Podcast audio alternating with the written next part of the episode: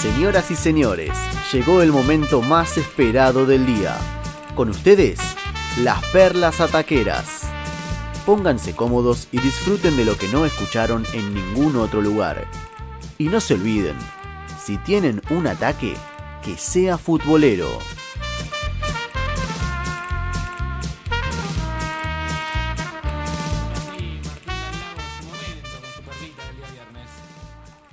Vamos con la perla que bastante, bastante actualidad porque la lista de 30 convocados que dio eh, Lionel Scaloni, 30 convocados. De 9 ligas eh, distintas llegan eh, estos, estos jugadores, 10 con la, eh, con la Liga Argentina que se va a estar dando los convocados en los próximos días.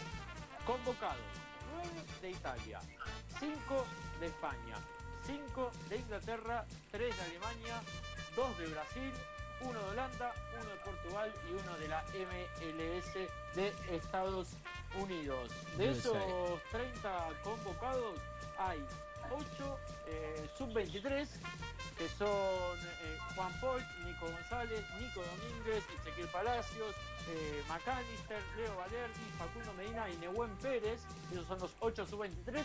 Podemos sumarle también a Lautaro Martínez que tiene 23 ahora y viene va a tener 24. Va a estar también disponible para los Juegos Olímpicos, si es que obviamente se llegan a disputar. Se extiende un año más eh, la, la edad límite de los Juegos Olímpicos, así que lo van a tener en cuenta. Estos jugadores van a poder ir también si los dejan los clubes. Solo cuatro mayores de 30 años, que son Otamendi, Marchesín, el Papu Gómez y eh, Lionel Messi. Cuatro jugadores pensando en Qatar el 2022 bastante bien en la edad eh, promedio, me parece, de, de los 30 convocados en general Sí. eh, y los que se pueden sumar también. Y de todos estos jugadores, vamos a ver un poquito de, de dónde salieron. Hay seis de River, de las inferiores de River. Se le puede sumar también a Lario, si quieren, salió de Colón, pero bueno, se hizo, hizo el boom en River. Tres de Racing. Le podemos sumar a Cuña también, salió de Ferro, pero bueno, él explotó en, eh, en Racing. Después, tres de Argentinos Juniors, dos salidos de Boca, dos de Estudiantes, dos de las inferiores de Vélez, uno de Independiente, uno de San Lorenzo, uno de Instituto de acá Córdoba, uno de Instituto, uno de Belgrano y uno de Talleres. También hay uno de Rosario Central, raro que no hay ninguno de, de News, eh, Sí, tantos sí. años hablando de los jugadores elegidos de News, en esta convocatoria no hay ninguno de las inferiores de News, uno de Lanús, uno de Colón, uno de Banfield, uno de Arsenal y uno de Ferro, como decíamos recién, Marcos Acuña, eso más o menos eh, el desglose de la lista de 30 convocados de Lionel Scaloni. Excelente, al lado, eh. Lisandro, Federal. Mar- Lisandro Martínez, que hablábamos, no salió de Newell's.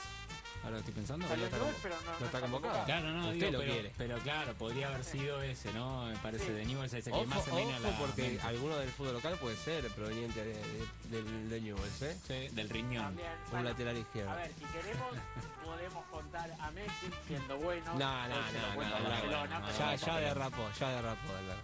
si quiere alguno contarse la Newell's, bueno, podría ser. Ge- Genial, eh, Tinchito. Tremendo, eh, con- gran análisis. Sí, con, con todo el análisis de dónde proviene cada jugador, de las ligas y demás. Vamos a esperar, ¿no? A la lista del domingo con los del fútbol local.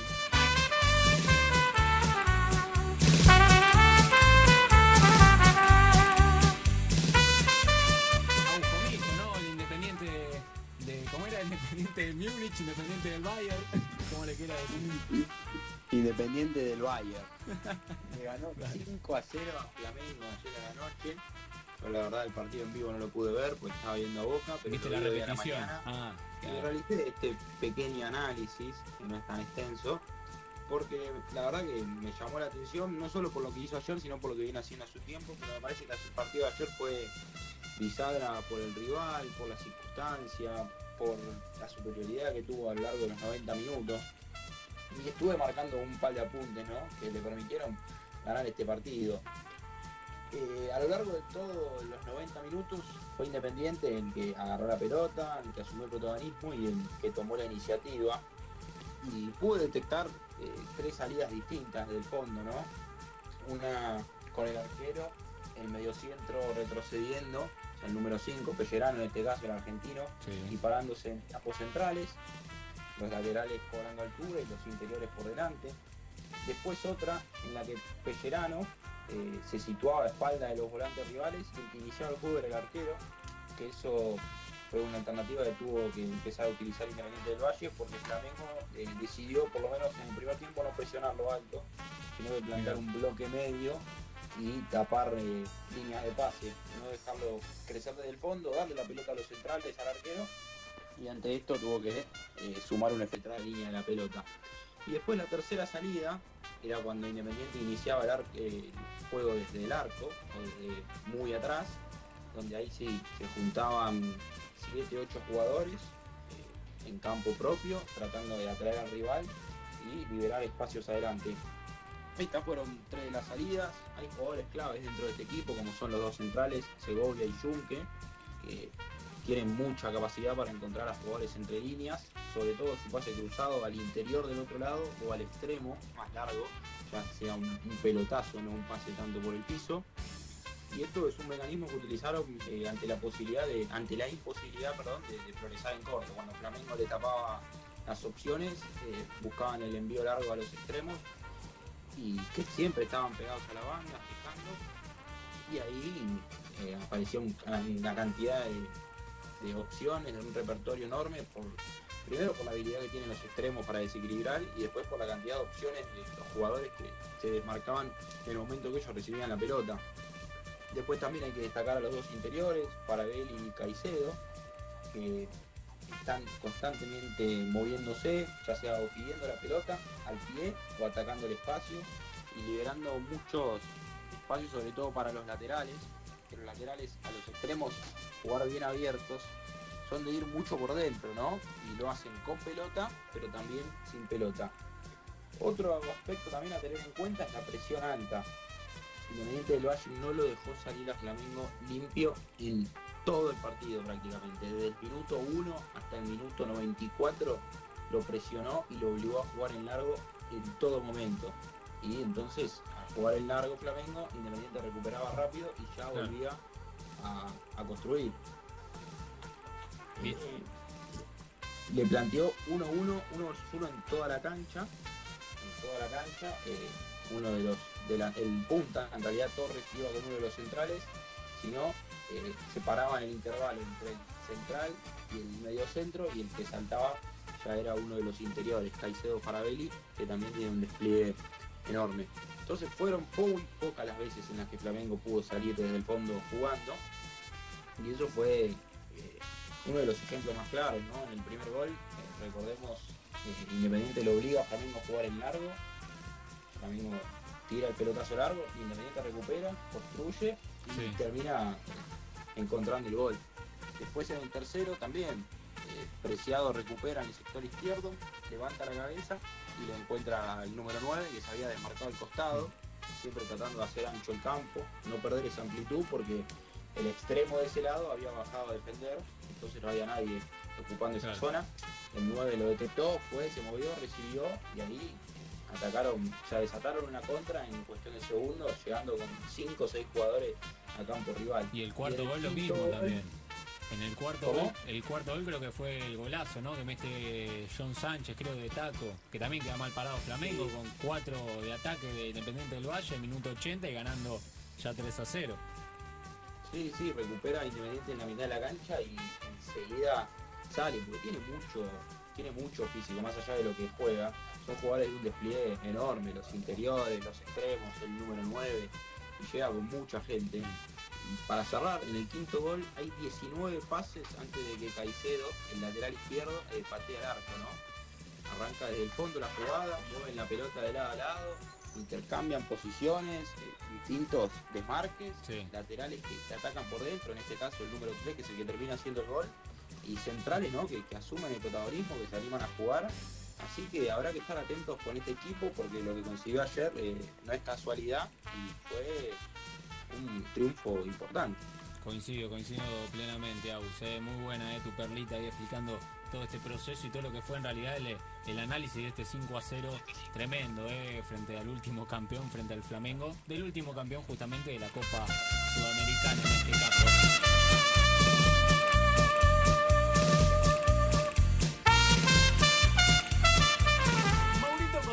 Su turno de la perla. eh. Bueno, algo trágico igual. eh, sobre este. ¿Cómo era? Ya, ya hasta me olvidé. De un entrenador brasileño que un jugador que, que había dirigido lo termina matando, ¿no? Acribillando, algo así puede ser. Así es, eh, Ger, ¿por qué? Uy, ¿cómo estamos con el delay? Se escucha, se escucha. Usted Porque lo Acá viene escuchamos. bien. Bien, porque eh, sí, un horror en Brasil porque un futbolista, el título es así, un futbolista asesinó a puñaladas a eh, el presidente y entrenador de su antiguo eh, club. Se trata de José Danilson, este, que era entrenador y mandatario a la vez del Atlético Nacional, club que milita en la cuarta división del fútbol brasilero, este, y murió tras ser atacado a, a puñaladas, ¿no? Este, decíamos, no fue asesinado a puñaladas por el jugador de equipo, este atacante, eh, que no se, se ha revelado el nombre, ¿no? Después fue identificado, estamos hablando de Vinicius eh, Corsini, es un joven de 20 años, eh, el deportista agarró, sorprendió al dirigente en la sede eh, de una empresa de teléfonos y este que, bueno que es socio de ahí y comenzaron a discutir. La bueno la discusión empezó a tomar eh, otro color este, así que él sacó una faca y le propinó dos, pu- dos puñaladas lo arrojó eh, bueno arrojó de luego escapó arrojó el arma blanca en una residencia cercana intentó huir pero el rápido accionar de los vecinos se lo impidió el chico fue inmovilizado hasta que una patrulla se acercó, se acercó ¿no? al lugar para llevarlo a la comisaría y ahí Vinicius, quien estaba sin equipo actualmente, confesó finalmente el crimen y afirmó que fue por una desaveniencia este, que tenía con el directivo, ¿no? con, el, con el entrenador. Este, de su etapa como jugador del Atlético Nacional, ¿no? Este, había sido su entrenador este, hacía eh, un año. Eh, bueno, su vínculo había finalizado en febrero, así que eh, había estado dos años en esa institución. La prensa eh, brasileña sostiene que en el ascenso también mantenía una deuda el club con él, este, así que también puede ser una deuda de 7 mil reales, que son algo así, haciendo la cuenta, algo así como 1.300 dólares. Este, que bueno, es un dinero para la cuarta división de, de, de Brasil, así que también se estima que esta, esta puja ¿no? y este final con, asesina, con tragedia ¿no? y asesinato haya sido también por la deuda que arrastraba la institución y por ende el presidente y entrenador con el jugador. Este, bueno, luego de conocerse esta triste noticia, la alcaldía de Rolanda, que es el estado donde está, decretó tres días de luto por la muerte de José Danilson y este, bueno, lo describieron ¿no? como un ícono político y deportivo eh, de la ciudad. Bueno, tremendo, es lo que contó Qué Maurito. historia, ¿eh? Una tragedia eh, también, ¿no? Dentro Este del planeta sería- fútbol. Sería un lado B tenebroso. Mal, ese, Sí, José sí, sí. Lado B malo. Oscuro. El lado oscuro, claro, tal cual. Eh, pero bueno, una noticia Claro, que... ve de venganza sería. Sí, la verdad. Tal cual, Este, tal cual, porque tiene mucho de eso, de venganza esta situación. Sí, una, una noticia que aparte de mucho no se había, no se había conocido, así que está bueno también eh, saberlo, ¿no? Pues ha pasado dentro del planeta fútbol, eh, esto que ha contado Maurito Cosenza. Eh, vamos con la de con la de Robbie Platt, con quiero ser quién es el primer jugador que se hizo un gol en contra en la historia. Esa me encanta. Ah, listo, ¿viste? Cómo vendió con ese título, ¿eh? Bueno, a raíz de, lo- de los dos goles de, de ayer de River en contra, eh, me puse a investigar un poquito. Primero arrancamos con el último gol en contra que había sufrido River. Eh, fue en el 2019, fue Martínez Cuarta, en un partido que River igual terminó ganando, en un partido contra Colón, 2 a 1. Ujú. Después, eh, la única vez que River había sufrido dos goles en contra fue en el 1942, en una derrota 6 a 1 contra Racing. Mirá, Esos son datos de River. Después pasamos a- al San Pablo, que es la segunda vez que, que tiene a favor, en este caso, dos goles en contra. Eh, la vez pasada había sido la Supercopa Sudamericana de 1997 contra Olimpia de Paraguay. Y ahora sí, ¿eh? nos vamos a la historia, a lo que quería Ger. Vamos a contarle el primer gol en contra en la historia del fútbol. Ya, ustedes saben cuál es el torneo más antiguo del fútbol? Sí, en inglés. Sí. La FA Cup. La FA Cup. La FA La Cup. FA Cup. Justamente en la FA Cup de 1877 encontramos el primer gol en contra de la historia. Eh, era una final entre el Wanderers y el Oxford University. Y a ver, a los 15 minutos del partido hay un corner. Viene el centro. La agarra el arquero, Arthur Kinnaird. Pero empezó, hizo como dos pasos para atrás y con la pelota en la mano atra- atravesó la línea. Todos Ah, se bueno. quedaron como así medio. Se dejó hacer ¿Qué ese. ¿eh? pasó? No, no, se lo hizo, o sea, claro, caminó dos pasos para atrás y el árbitro dice, pará, gol. O sea, nunca había pasado esto. Quedaron todos como el estadio medio en silencio. Había 3.000 hinchas en ese, en ese partido. Y bueno, ahí pasó el primer gol en contra de la historia, que fue de un arquero. La tenía agarrada con la mano, hizo un paso para atrás y se convirtió el autogol. Sin embargo, este muchacho eh, ganó 5 FA Cups en su, en su carrera, así que mal no le fue después, Bueno, por suerte. bien, bien, bien, ¿eh? Y sumamos. Sumamos una más. Sumamos una perlita más en este momento que nos queda, una sorpresita, que se dio hoy, en esta jornada de, de día viernes, en Alemania. Podemos decir que es la goleada más grande en la historia del fútbol alemán. El Bayern Múnich. Ocho-. ¿Quién te conoce, Bayern Múnich? Le hiciste 8 Ocho al al Schalke. Por favor. La goleada más importante del día de hoy se dio cuando el Hodenstedt le ganó por 37 a 0 al Riedhof No. Molsen de Alemania. Pero ahí nos vamos a preguntar qué, qué pasó. porque- Este partido se jugó por la decimoprimer liga de Alemania, ¿sí? este 37 a 0 hermoso. ¿Y qué pasó? Los muchachos del Riedhof, vamos a decirle Molsen, los muchachos del Molsen no querían acercarse a sus rivales porque estos habían estado en contacto con un jugador que dio positivo la fecha pasada. ¿sí? En el partido anterior, los jugadores del, del Hondelstedt habían jugado contra un equipo que tenía un jugador con COVID. ¿sí? Sí. Pero la Federación Alemana dijo que como nadie tenía síntomas, este partido se debía jugar igual. Entonces los muchachos del, del Molsen dije, tenía, o jugaban o suspendían o se presentaban y tenían que pagar 200 euros. Como nadie quería poner plata de su bolsillo, dijeron, nos vamos a presentar y nos vamos a quedar parados a un metro y medio de distancia de los rivales. Y claro, el resto agarró y empezó, empezó. No paró.